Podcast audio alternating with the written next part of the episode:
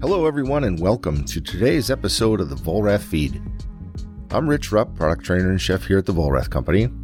And as always, and here with us again today, our co host, Justin Pearson. Hey, hey, Justin. Hey, Rich. As always, here I am with bells on. Yes, yes. the crew, the crew is together once again. Awesome. Great show again. And uh, everyone, I just, I can't say it enough. Um, this segment that we do with Nate's Notes, we at the end have Nate, our good buddy in marketing as well. He comes uh, on the show at the end and kind of recaps everything that's going on. So stick around for Nate's notes at the end of the Vollrath feed. I think it's a pretty unique thing that we do here on the feed. So make sure to give it a listen. All right, Justin. So we have on our show today a uh, school nutrition consultant who is um, doing a little bit different now. She was personal chef for a while, classically trained chef, and she's going to be with us talking about what she's doing in schools or what she's helping schools do, I should say. Her name is Samantha Cowens Gasbarro, and uh, she'll be with us a little bit later. Yeah, it still blows my mind how far school nutrition has come over the past 20, 30 years or so.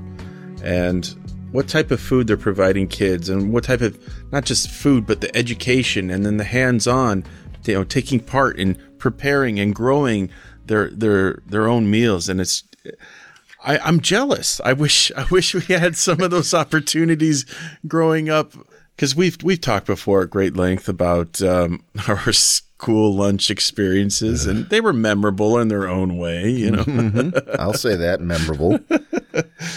but it's really good to see that there's people that are, and people always have been passionate about about children's nutrition, but to see it actually have they?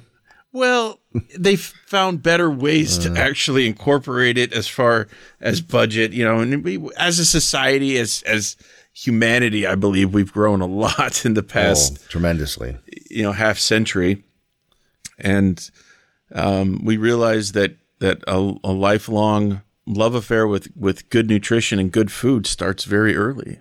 It does those those habits. I I, I say that somewhat jokingly about the nutrition and, and what people always thought about looking out for the kids because I honestly can remember some of those. We had a, I think we've talked about it, right? We had a hot pack and a cold pack, and the hot pack, it was, it was just, um, hmm, wasn't that good. I'm going to be honest, but uh, we all ate it because it was there in front of you. Yeah. And you were taught that's what you eat.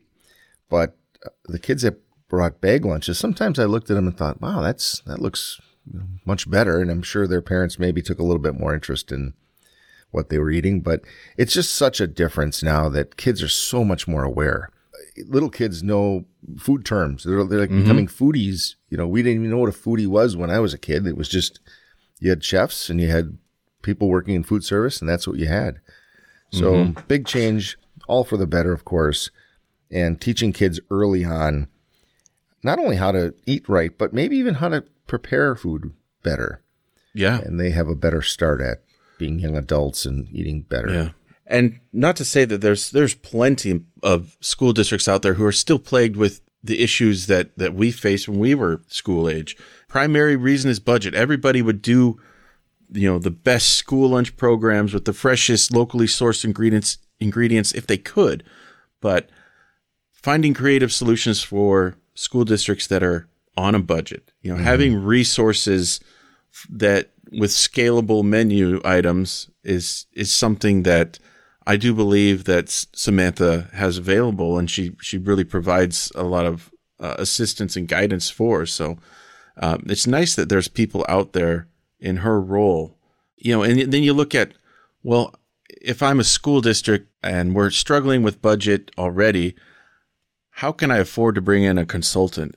and and I would offer the argument: how can you afford not to? You know, it's it, these people are are set up to really save you money in the long run and get you a better product as well. Right, but you know, one thing I just kind of thought about as you were talking there. It, you're right. Cost was the driver, and it was primarily food cost, keeping the food cost low. But what about today's world? You know, we've we've we're upping our game on the food side, but yet labor is such an issue, right? Labor costs are going to be a lot higher. Mm-hmm. So the balance of of um, costs there again, keeping food costs or excuse me, total costs down. What are they going to do? Are they going to go back to trying to hmm, keep food food low and uh, yeah, sacrifice yeah. some of that quality? I don't know. It's it's all know. about the dollar, I suppose. It is. You know, those. I think these are good questions for Samantha. And what are the ebb and flows of school nutrition? You know, it's it's always, especially now with inflation out of whack and gas I mean. prices, yes, surging, and yeah, labor, you, just labor, just finding people to to fill roles. You mm-hmm. know, it's, it it's madness. And how how do you take all of those considerations into account and and then offer a a consultation that will help a district move forward? Right. Well, as usual, you and I can sit and banter about this all day. we can speculate all day long, but it does nobody any good. no, no, but we have a solution. We are going to bring our guest on the show who is our expert, of course, on this. So we will get right to it with her. So once again, everyone, to remind you, Samantha Cowens Gasbarro, who is a chef school nutrition consultant and executive chef at Healthy School Recipes. Samantha, welcome to the Vollrath feed. Thanks for having me. It's great to be here. You know, we talked a little bit on the front end of the show about schools and our history with nutrition in schools and and and maybe if you could just start us out just talking about your role as a teacher and what you're doing to uh, help nutrition in the schools and and how how you got into it maybe a little bit of, of what you do Sure. So I um, come from a culinary background, Johnson and Wales, and um, I just happened to move to a town that um, was hiring a chef for the their school district and my neighbor was a school nurse and told me to apply and I knew nothing about school nutrition so I did. It was kind of my first real nine to five out of the kitchen life and working for myself. It was like a real job with benefits, which was exciting. Um, as a chef, you know what that's like. Um, yes. So I um, just kind of fell into it and knew nothing about it and totally spent the first year learning all about the federal regulations, how they feed kids. And I had previously worked at a cooking school for kids and adults in the Boston area while I was personal chefing there. And I absolutely like loved that and saw the value in kids making food and eating food and how powerful that was to changing the way picky eaters eat. And so that's the first thing I did in my school district is I started a cooking club and then I was able through my time there to work on kitchen efficiencies, train the staff on scratch cooking, and by the time I left my school district 6 years later, we were almost 95% scratch cooking food. We were serving roughly 2,000 kids a day for lunch and probably like 1,800 for breakfast. So we were by far the largest restaurant in town, that's for sure, as most school nutrition mm. programs are. But yep. what was most powerful to me in um, moving forward was how the impact of school nutrition on kind of shifting that needle right, on changing and creating the way people eat in our country and the food culture around even something simple like school nutrition programs. There's this organization called the Urban School Food Alliance, and it's the largest school districts in the country. You know, you have Miami, Dallas, New York, like the really big ones that are serving millions of meals every day and they have this organization and when they say to a company you know, we don't want antibiotic hormones in our chicken, that company says, all right, we'll work on it because there's they have such a pull with their buying power that then so this is in 2014 that that happened that they made that request. And we've really seen that trickle down like even in mainstream like in the grocery store and those changes start to occur. So when you're talking about you know creating that shift in food culture in our country i feel like school nutrition is just the most powerful place to start doing that because 32 million meals at lunches every day. I mean who serves wow. those crazy numbers? Yeah. Right. So it's exciting you know it's such an amazing platform.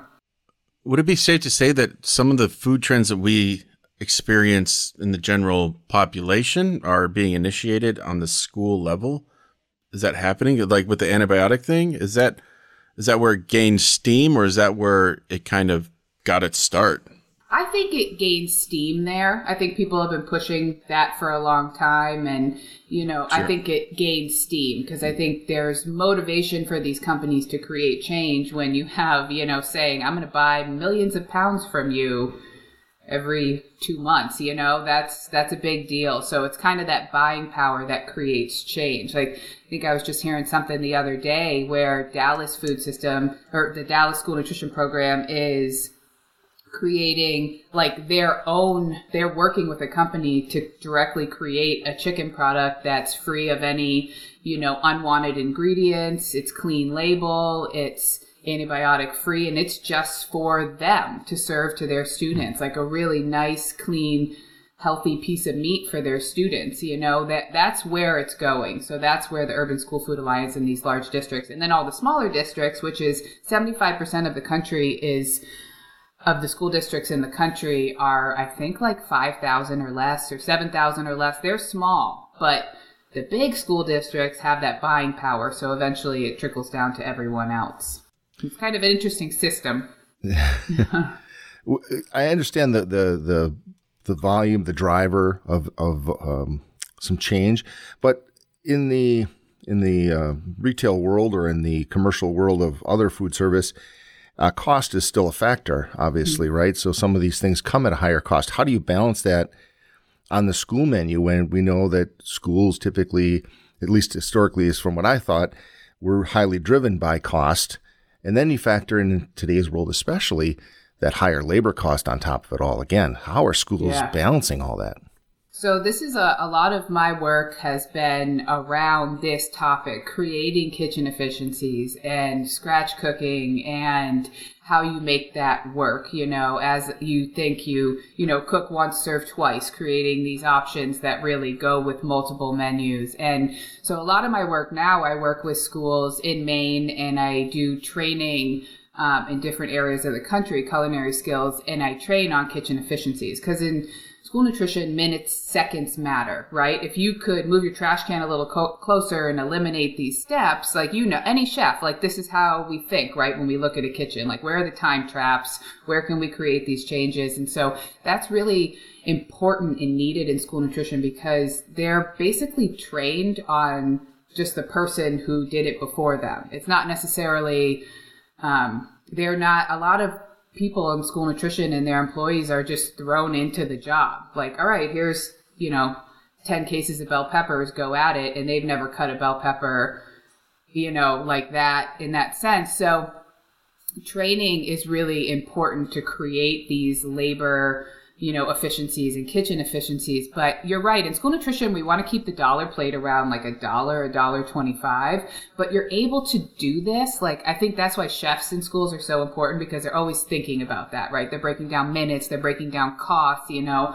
Don't cut that carrot end off too much. You just, you know, that's like five cents worth of carrot you just threw in the trash. Like, that's just the way we look at food, right? And we're thinking yep. that. You know what I'm talking about. Someone lops off the end of a carrot. Yeah, so, yeah. um, so it's, you know, creating that change, but you can do that. You know, there's ways I think when bigger school districts initiate change, like, you know, creating, get working with these companies to create products specifically for school, that their, their large buying power makes it more affordable for, for schools across the country.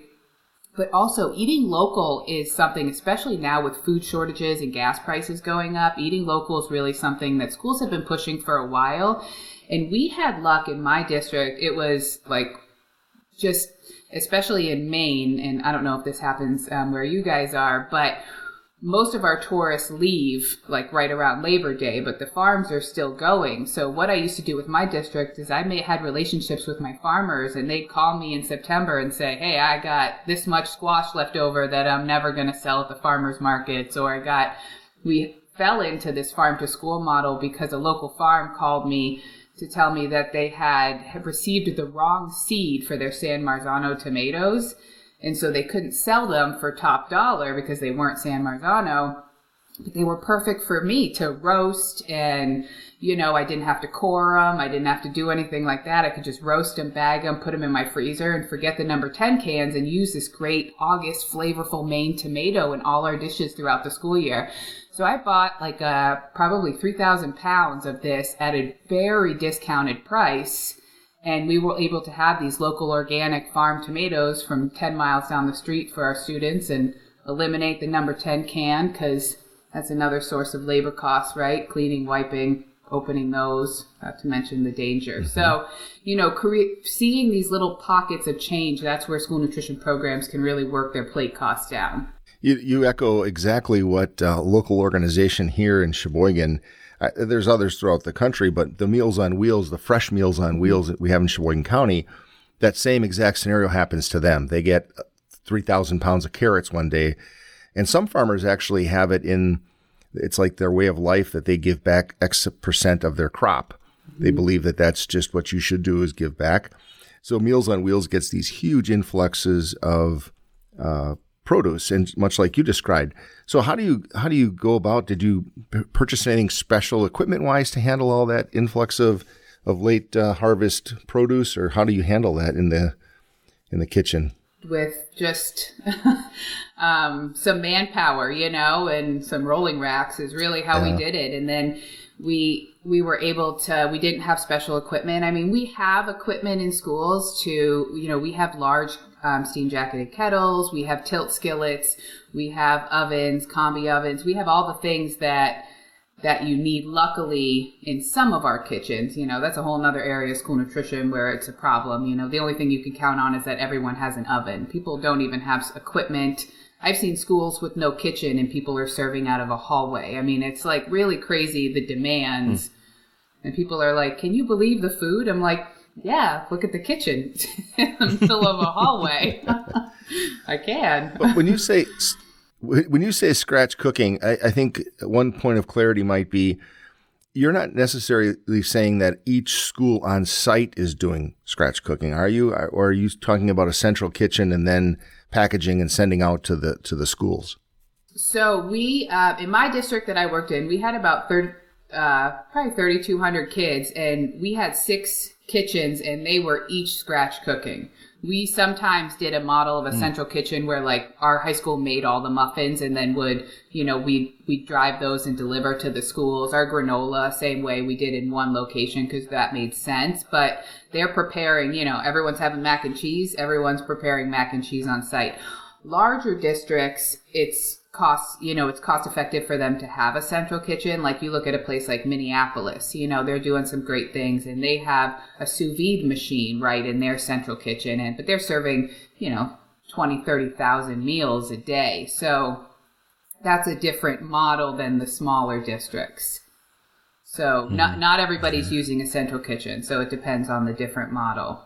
So that 95% what and that's incredible and that's amazing. And I, I, applaud your effort getting that high. What are the the few things that are just you can't you're you're unable to to produce in house? What's that five percent consist of? Yeah, it consists of chicken nuggets.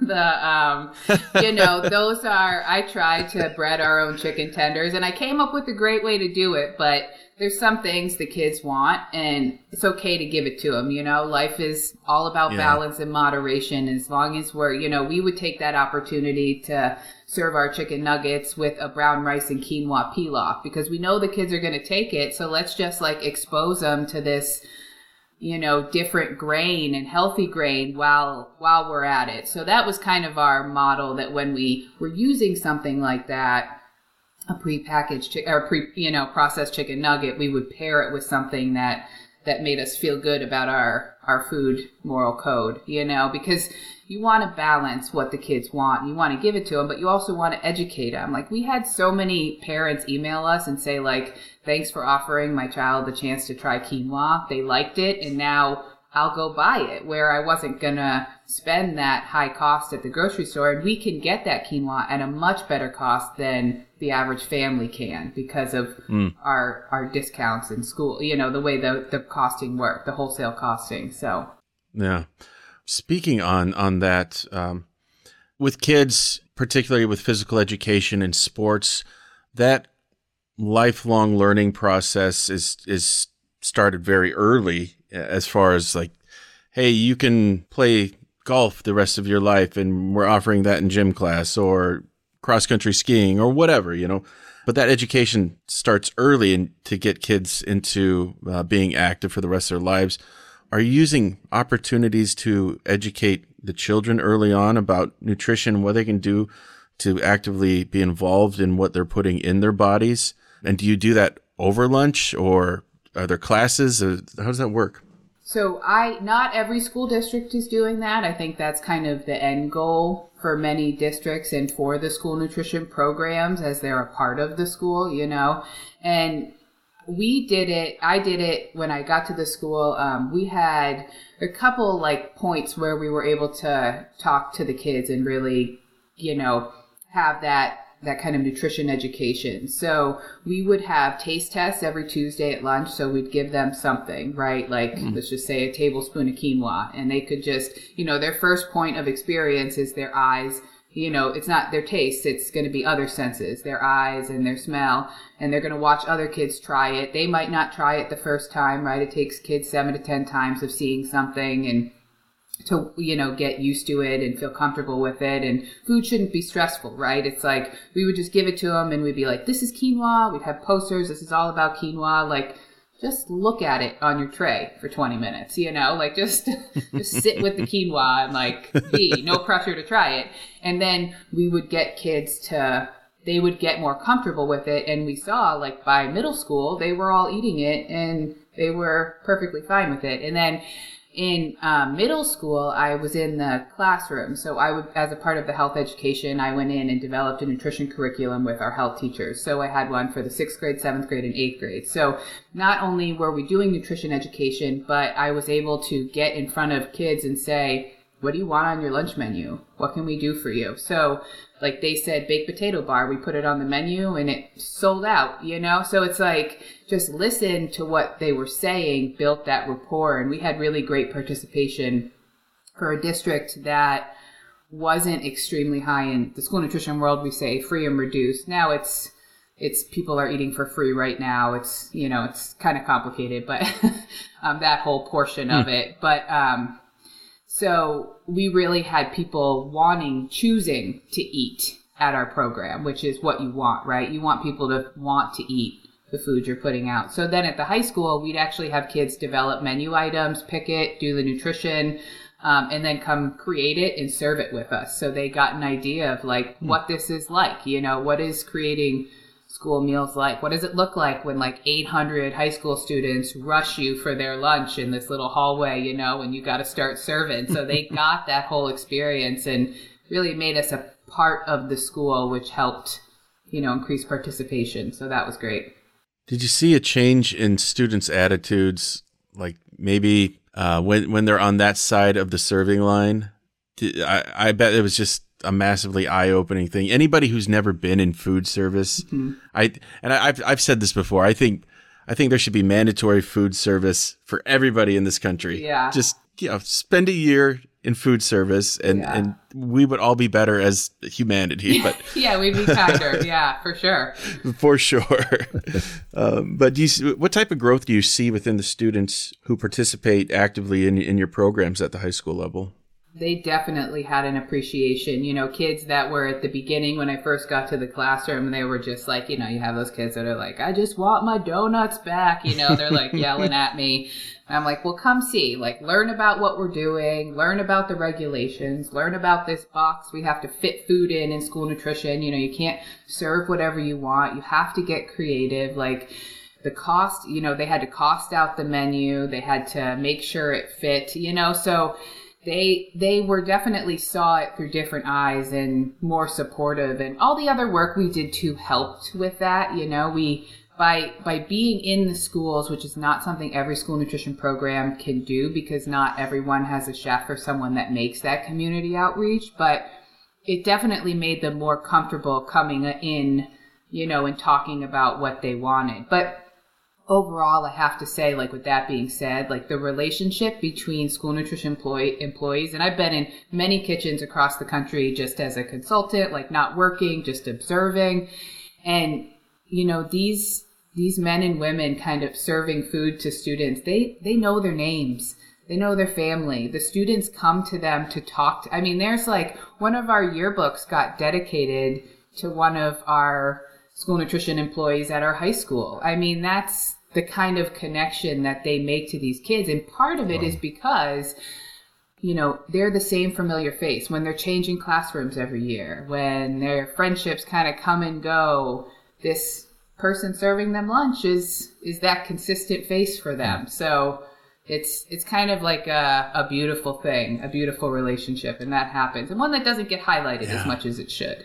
No, you're you're absolutely yeah. right because as you said that, I'm remembering from way back when I was in high school, that was one of the consistents, and uh, I, I, for the life of me can't remember her name, but we all called her Ma. That yeah. was our our, yeah. our, lunch lady, and and she held a special place in our hearts because she was always there. She was always sweet, mm-hmm. and, and, she she took care of us, and uh, it was a consistent. And I think it absolutely makes sense to make these people centralized in the education and nutrition for these for these students. That's yeah. that's wonderful. And you know, I think that it's that's that's what I hear all the time is that you know everyone remembers one of their you know quote unquote lunch ladies, right? I, it's like that mm-hmm. experience that they have and or lunch dudes as they're called in some places you know so it's like i think i think that that should be highlighted more than it is. But unfortunately, like, you know, Twitter gets a hold of a picture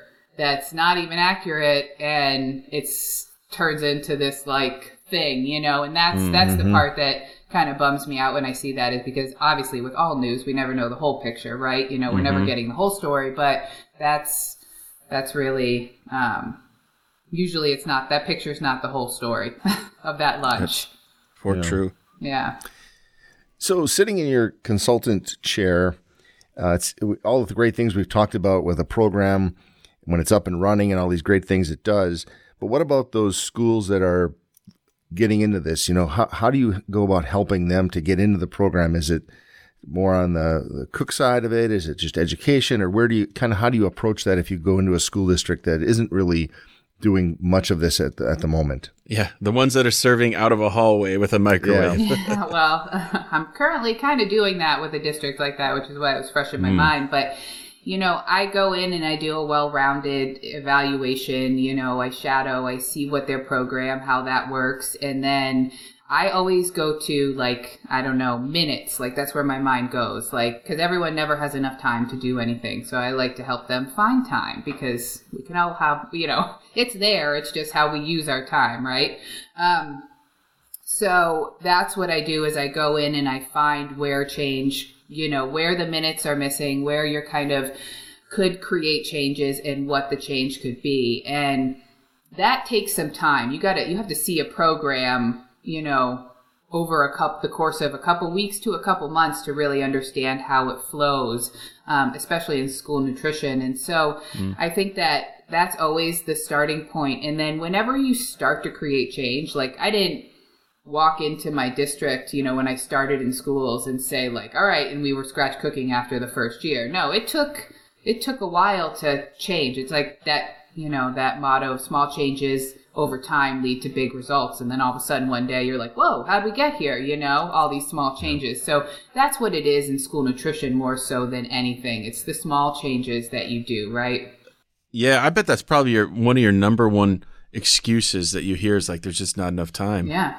I don't how, how can we do this? There's not enough time. And then and then you hit them with the time analysis report and yeah. like, well, here you go. Here's your yeah, time. exactly. I just wish I could do that in my own life with like my kids and oh. family. Never enough time to get stuff done around the house. Preaching to the choir on that one. but, but in the kitchen, I could find it. do you get those situations where you go in and you try to tell someone like this is going to be the better way? And get that resistance back, like, nope, nope, it's not going to work. We've tried that, or I've, I know that won't work. And, mm. you know, what do you do? Just stay persistent with them and give it a try, right? Well, you know, my my like no one's ever going to do anything if they're pushed into a corner and you're forcing them to do it, right? I know I wouldn't for sure. So my kind of approach is always just plant seeds you know? That's kind of what like i did when i worked for the district with my um this my staff who were maybe resistant. I'd be like well let's, let's just try it right? Like you think your way is faster. I think my way is faster. Let's like race and make it fun and see what happens. And then like you know kind of try to make it fun and see the benefit but just really planting the seed and then letting that kind of occur on its own because once you plant the seed and someone sees that there is potential, they need to sit with it for a while and wrap their brain around it. But, you know, they usually make a change in that direction. I've I've almost always seen that. Even if it's one small change, that's like a huge win because that's a step in the right direction and that's how it starts, right? You can't start with more than one step. Mm. So I don't know if you if you took this term from carpentry or if carpentry took this term from kitchens, but there's a saying in carpentry: measure twice, cut once. Mm-hmm. And you said something earlier: cook once, serve twice. Yeah, uh, I was going to go there too. Nice. Would you just explain where where you see that working or what that concept is in in the schools? Sure. So that's one thing that we very much like. That's how you're going to scratch cook in schools. Like, you're never going to do it if you're making everything every time, right? You have to think about your menu because the menu usually, like, if you're running like a pretty tight program, which you want to do, you should have some sort of, we call them cycle menus, right? Every two to four to six weeks, it repeats and starts over again. And then at the end of the year, you can say, this one was a bust, this one was a win. And you kind of do that. It's how restaurants do it too, right? With their menus. So, um, when we're creating our menus, we would get like pork. You um, we would get in pork sh- shoulder, right? So we're roasting all that up, and then we, you know, put it in our standing mixer and shred it in 60 seconds, which is the best hack that I've ever found in school nutrition to make pulled pork. And then we mm. put that in the freezer, right? Maybe we'll serve some that day or the next day, and then we'll put the rest in the freezer. So, like for example, our we would have a baked potato bar and we would have that on Monday. But the only thing we were really doing on Monday was baking our potatoes. So we would have chili as a topping, but we made extra the last time we had chili as the entree. And so we had extra. We had our pulled pork, right? We had cheese sauce that we made before that we're just pulling out of the freezer and and reheating. So it's like all your toppings have been made before, but they're scratch made, right? You made them, you're just pulling mm-hmm. them out of your freezer. So that's kind of the concept of, you know, cook once, serve twice, and making sure. So, so I imagine you probably have some sort of guide or resources out there for schools who are interested in something like that.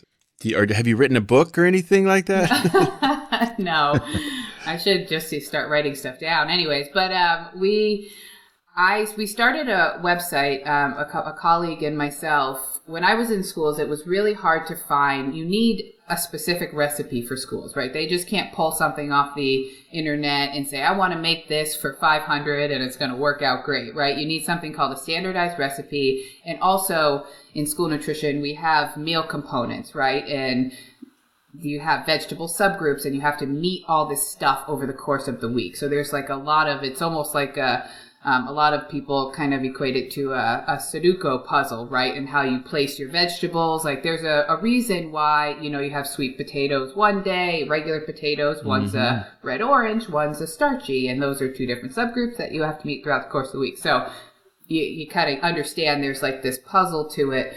I think that we it was hard to find recipes. You know, they're just kind of tucked away in different corners of the internet. So we started a website called Healthy School Recipes, where we tried to gather all the school nutrition recipes that were hidden in PDFs all over the internet from different organizations and put them on one site that was searchable. Like you got corn mm. in your hmm. freezer, search corn, and here's all of your recipes you can use.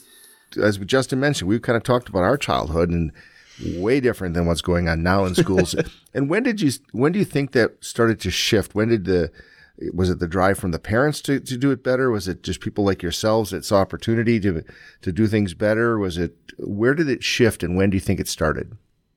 For uh, well, the Healthy um, Hunger Free Kids Act is what that was actually before I came into school nutrition, but that is where the regulations started to change. There were always regulations, but kind of what what hit schools is that that started to be more like on food groups, right? On serving food groups in schools and these requirements and you can't be serving desserts and they had, you know, sodium. Like now it's really sodium is a big one. But part of that is because, you know, if you think way back in the day, and sometimes I'll see this in a kitchen and it's like unbelievable. It looks like this little like Star Wars robot, but it's like a bread roll maker and it's like the coolest machine ever and you put like just trays of dough that have been cut up and it shakes and rolls them and it's it reminds me of something out of star, star wars but hmm. schools will still have those and but schools don't really make their rolls anymore because what happened is probably in the 80s and 90s there started to be this shift i'm not sure exactly when because i was born in the 80s so i wasn't i'm not totally attuned to that time in school nutrition but um, like it started just going to this processed food route, right? Like, oh wow, look, we can buy this for mm. really cheap, so let's bring this in. And then districts started to sell off some of that equipment that they had because before then they were scratch cooking, right? These, you know, after in the 50s, 60s, 70s, it was pretty much scratch cooking in these school nutrition kitchens. So then it kind of went towards processed food and they sold off a lot of equipment and then the healthy which was a money making opportunity for them but then comes the healthy hunger free kid act and they need to start putting more weight on you know sodium and fat and paying attention to all these things more clearly and offering subgroups but they don't have that equipment. So the transition back to scratch cooking has been a lot harder than it was kind of getting out of scratch cooking you know and defaulting to processed foods but we're getting there slowly. So I would say like the late, you know, the late what are they called? 2000s early 2000s i'm not even sure what we call that time. Is that no the 90s or the 90s the late 2000s yeah. um, call them call them the aughts? I don't know. So anyways that time period about you know 10 12 years ago is when this change really started to occur and we ha- had to work towards this new goal. And even since the time I started in schools in 2013, it it's changed. You know, you see many more chefs in school. You see, you know, chefs in schools. You see this drive to kind of be part of the change and give more resources to schools. And the fact that schools through COVID have been able to offer universal free meals. I mean, that's always something I've been passionate about. Kids should go ride the school bus, get their books, they can use a computer and they should be able to eat at school and not have to worry about that. So luckily Maine, mm-hmm. you know, I'm grateful to live in Maine where our we've passed legislation on a state level that we will be continuing universal free meals regardless of what happens federally. So I think Maine and California are the only ones. Wow. But as of right now, That's as it stands cool. today, you know, they're going to have to go back to paying, which is going to be really hard for school nutrition programs because there was quite a bit of debt of people not paying because I think people also feel like I have to pay for school meals, you know? So someone does. Yeah. Yeah. It's a tricky thing. You know, you deal with so many different schools. I, I'm wondering if at any point do you do you have those moments where you sit back and you look out at, at the change and, and see the kids and do you ever give yourself that pat on the back and think, boy, what what a what a great thing has has happened here at this place, and you had a part in that. Does that yeah, that what yeah. drives you? Does you get to that? Are there are there any school districts that you're particularly proud of too? Yeah, that that just like wow, it was here and now it's here. Yeah, I think um, I have that a lot. Like when one child or one person tries something and they're like, and it happens all the time, but it still feels just as awesome every time it happens. Is they're like, I didn't like Brussels sprouts, and I liked, I liked the way I cooked these. I like the way you taught me. I like the way you served them, and I'm like, yes, like you have just changed someone's food life, you know, and the way they're gonna eat and the way they're gonna perceive, and that's something I try to like really tell kids, like. What if you didn't try that and it's like the best thing you ever tasted and like you miss all these years of eating this super delicious like it's not it's just to me it's like of course i'm going to try it no matter what. If i don't like it you know hopefully one i'm not allergic but two you know worst case scenario try to keep that a lot of food allergies in schools. But like you know you you just spit it out or you don't like it or it's over in a short amount of time. But what if you love it? You just have a whole new appreciation for food. But one project that i'm super excited about that i'm working on right now that is just like fulfilling like my my bucket so to speak is I'm working with a school district. It actually started about a year and a half ago that with another school district got grant funds during COVID to create these culturally important meals. So we have a lot of um, African immigrants in Maine. And so really using the school nutrition program to create these recipes that are as authentic as you can get, you know, to their cuisine. Obviously, like the produce we grow here is different, but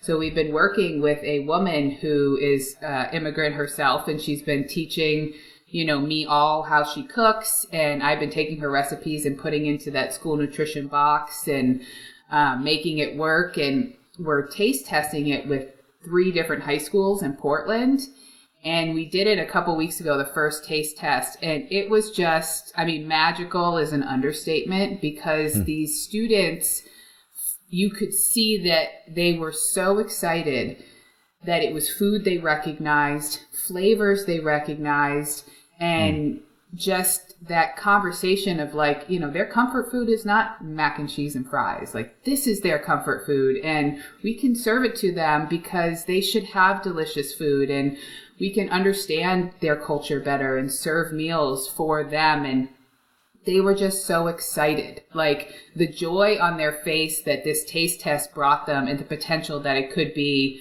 one of their school lunch options was just like i've that was probably one of the best feelings i've ever had is seeing the happiness and mm. the just like yes they they see me and what I want, and I'm a part of this community, and we're all here, and how food brings people together. It was just like it was awesome. And then it started conversations too with students who have never had that food before and was like, these mm. flavors, they were, di- they, they wanted to talk about it. Everyone wanted to talk about it. And that's mm. where the change happens, you know, and in this time, acceptance on all levels, you know, let's, let's do it through food where that platform can be fun and non, you know, kind of maybe not as challenging as some other platforms for that conversation. So it was just like, it was, it was beautiful to watch and to see their reception to it because we weren't totally sure how that was going to go. So we have two more taste tests, and I'm super excited for those. Oh, that that's awesome, and it's clear that that really gave you um, a lot of satisfaction and, and something you enjoy doing is bringing these new experiences to people. And so, as a as a classically trained chef and a former personal chef, do you ever miss that experience in the kitchen? Like being able to bring people those new foods, and, and do you miss the time that you you know, spent as a personal chef uh, and that kind of relationship with people at close with food? I do. I mean, I like the personal chef. Uh, that was not, I mean, I liked restaurants, but it was kind of the same thing every night. I liked personal chefing because it changed, it changed and I had a pretty, um, pretty loose budget, so to speak. So it was like the total opposite of schools. Um, but it also, you know, I miss trying new things regularly. And you know, when you're as I'm sure many chefs are like this. I know it's not just me, but like when I'm cooking all day in the kitchen, that's kind of the last thing I want to do at home. So it's been nice removing myself from the day to day grind of a school nutrition kitchen for a little while because I'm consulting and I'm in the kitchen, but I'm able to explore more at home and I have that desire to cook because I'm not doing it, you know, nine hours a day. Mm. So, um, that's been nice, but I do miss that kind of when I'm in schools, I try to, you know, bridge the gap between the food trends that you see in restaurants and how can we put that, especially local in our community, and how do we get that in school? I mean, that's the gap that we're always bridging. But I miss playing with, like, you know, with more expensive food and I do, you know, that's that's inspiring too, but this cultural meals project has really really been nice in kind of looking at food through a different lens, which is what we all want. That innovation that kind of keeps you and then if all other schools kind of take this on and you just create that change and it feels I like that innovation of food and school nutrition because there's just so much room for it. And students want it, people want it. Yeah. Do you see kids becoming foodies at younger ages now than ever before?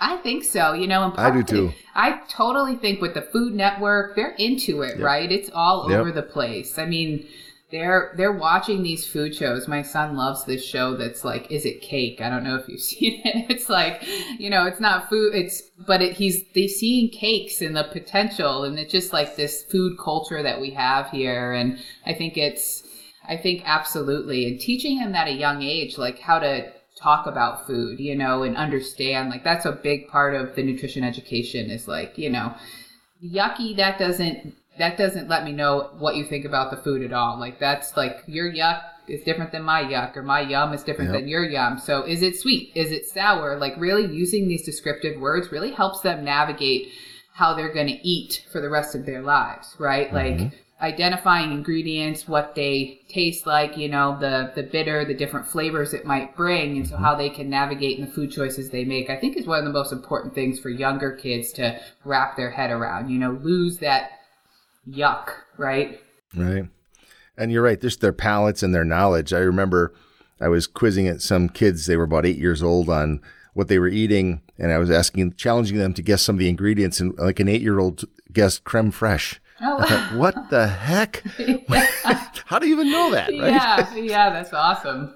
Yeah, yeah as an eight-year-old kid. Well, anyway. Yeah, I mean, and they because their palates, you know, I I wish I could go back and re-experience food as a little kid because they're just so alive. You know, mine yeah. have been like burnt and tore up over time. So it's like you know, and as you get older, you just lose a little bit of your taste. So I would love to go taste food like that again and with a, an appreciation for it. Mm-hmm. You know, because their palates are so so alive, so sensitive. I know that a lot of school districts would have a difficult time justifying hiring a consultant. Mm-hmm what are some of the, the cases that you make for yourself or for your, your field in general as a school nutrition consultant?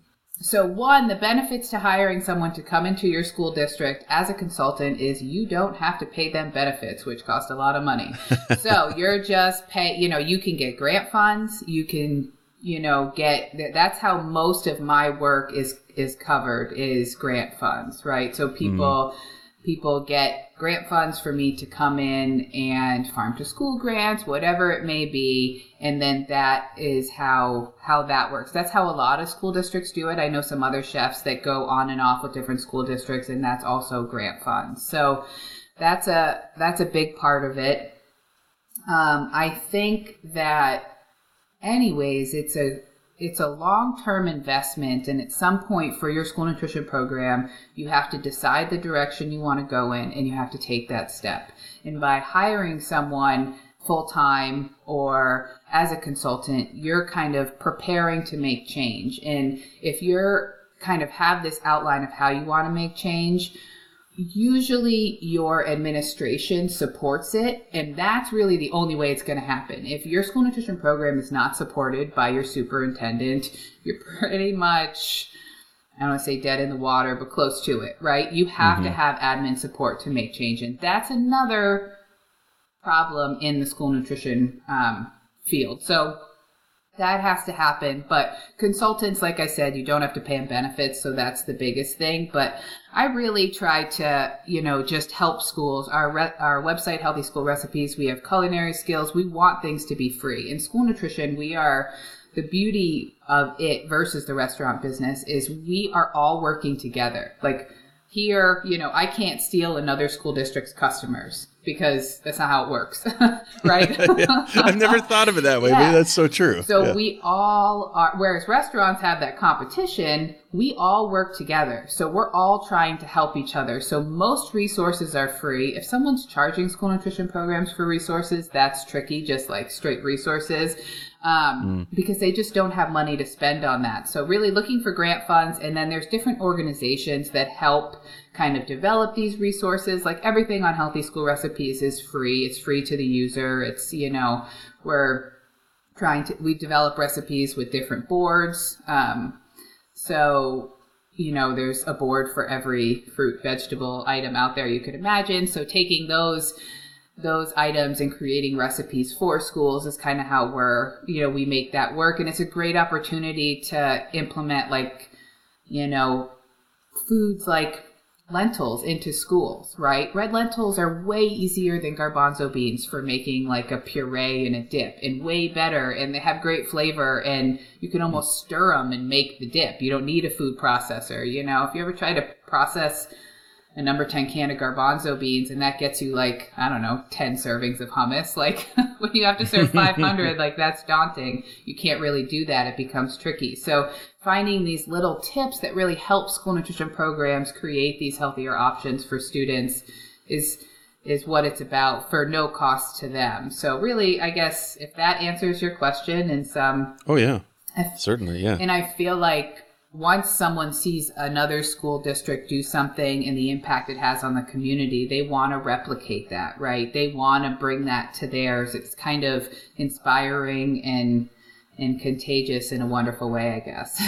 so most definitely, yeah, and I think a big part of that is capturing the testimonies of the students to mm-hmm. really see the benefit. And I'm, I'm, a photo video guy, so I'm all about that end of it, you know. Yeah. But I think if you can like really capture what students are saying, how they're saying it, and then sharing that, so like letting everybody know this is worth it. Mm-hmm. You know, this is not change that's just happening in our district. This is change that's happening for the rest of their lives. So yeah. that's I think that's wonderful. Yeah, that's what it's about, you know, creating that long-term change and just like you said with like physical education, like you nutrition needs to be on there too, you know. In Maine, most a lot of districts have gotten rid of like we call it family and consumer sciences home ec. So we really saw in my district that I worked in, we saw a gap where like these kids aren't like learning to cook at all.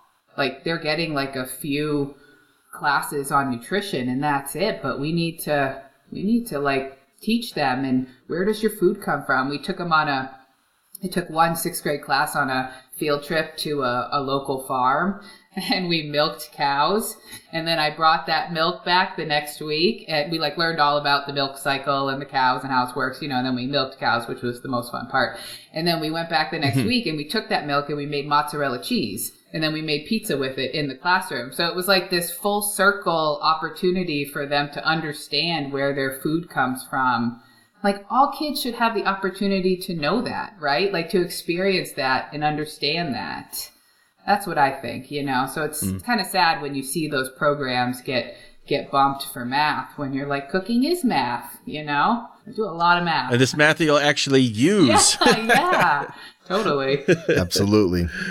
All right. Uh, well, Sam, um, thank you for today. I think it's been just uh, a fantastic podcast with us, and we appreciate everything and the insights and uh, some of the ways that you're helping to um, to move that needle over to more healthy educated kids.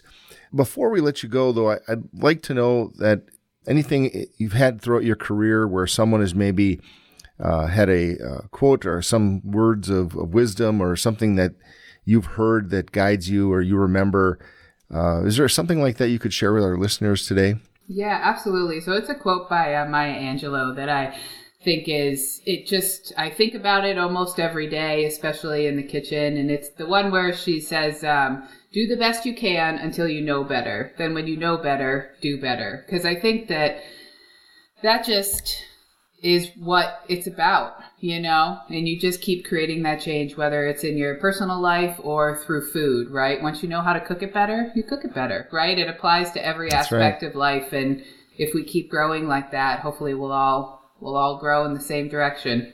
Right. Continual learning. Absolutely. Yeah. Yes. Yes, indeed. Well, again, thank you so much for today, and uh, wish you uh, the best of luck uh, going forward and converting more schools and getting kids enjoying more quinoa and other yeah. unique things they maybe haven't had before. So, thank you again for everything, and have a great rest of your Absolutely. week. Absolutely, great talking with you guys. Thank you so much. Well, hey, that was fun, Justin. Huh? I mean, always some good things when we get uh, our guests on the show. Fun stuff, particularly with chefs involved with school nutrition. Yeah uh, I'm just always learning something new and amazed at what the kids are able to be presented with, and also quite a bit jealous that I didn't have that same level of exposure at that young age. Yeah. But you know, it's it's really good to see that people care enough to do something and to do something that is life altering. And she she Sam said it's something that I'd liked. Uh, change your food life, you mm. know. Then, mm-hmm. and that is so true. Like that is what a powerful thing to have a little bit of influence over. Exactly.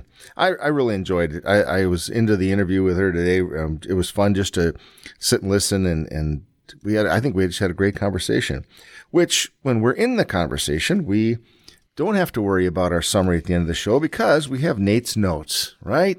Let's bring Nate on and get, uh, Nate's take on the show and help us make sure that we remember everything that our guest spoke about today. So Nate, would you take it away, please?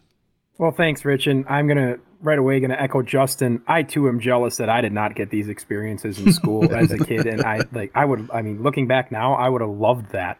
Um, I'd love it now. At this point in my life, it'd be great to be able to get some hands-on learning and just education on these kind of things. The thing that really kept popping into my head throughout uh, your conversation with Sam, schools are tasked with a lot of things. They answer to a lot of people. They answer to governments. They answer to parents. They answer to students and to see the level of care and time and love that gets put into food service by so many people like Sam. And I mean scratch cooking and taste tests like come on that's that there's a lot of love required to make that happen.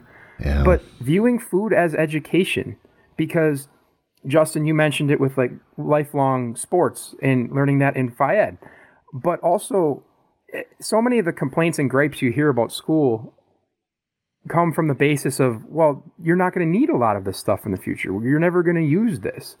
But food, food is something you encounter. Your food life is part of your life every single day. Everyone eats to some extent every single day. And I think it makes so much sense to look at it from an educational standpoint that this is a teachable moment to build good habits and to really enrich the lives of students in a meaningful way that they will for sure carry with them throughout the rest of their lives. And it was it was just fun to hear Sam talk about that. The other thing that came up, Rich, your head was right in the same place mine was as Sam started describing getting bulk food, bulk produce from just down the street and, and then having to having to do something like ha- making a purchase in bulk at a great price, but then having to do something with it and process it in a meaningful way. My head immediately went to Fresh Meals on Wheels in that episode that we did. That's like, mm-hmm. man, this is sounding really familiar. This is a very familiar situation yeah. and set of challenges, but also set of opportunities. And it's just cool. I don't want to be too blunt about it, but it's just cool to talk to people who basically have the mindset I'm going to buy the best ingredients I can at the best price I can and figure the rest out. I know it's not always that easy, especially in schools with budget constraints, but it is really cool to, to hear from the perspective of someone who was just very determined to make that work. And I, I just think that's incredible and a lot of similarities to Fresh Meals on Wheels in that regard. But the, yeah, the main thing that stuck with me was food as an educational tool or as an educational opportunity at such a young age. Um, to be able to have an impact on so many young lives and to be so intentional um, about making it fun and making it memorable um, I think it's awesome. Uh, so much cool stuff today. It was it was good. And I, will add one more point to what you said. You said every day people need to eat, but it's not a one time. It's you can eat several times throughout the day, yeah. and there's so many different day parts. You can have experiences with new foods. Um, it, it, really is a big part of people's day. I think. Well, some of us more than others, but uh, uh, you know, there's just so many opportunities throughout the day to enjoy good food. That's, I guess, the point. So perfect. Thank you, Nate. Uh, that's awesome. Great job. Um, it's just fun for me to listen to you because it, you know, when we're in the conversation, it, it's different. And then being able to sit back and, and you, you remind me of all these great thoughts. So thank you once again for your notes today. Appreciate it very much. My pleasure we're going to wrap this one up, Justin. Any last thoughts from you? Yeah, I would once again like to remind everybody to hit that subscribe button so that you never miss another moment or conversation with a chef or food service industry professional again. And while you're at it, in the same breath, if you would take a moment, share with a family member, a friend, a coworker, somebody that you would think would gain value from the conversations that take place here, we would greatly appreciate it, and we know they would greatly appreciate it.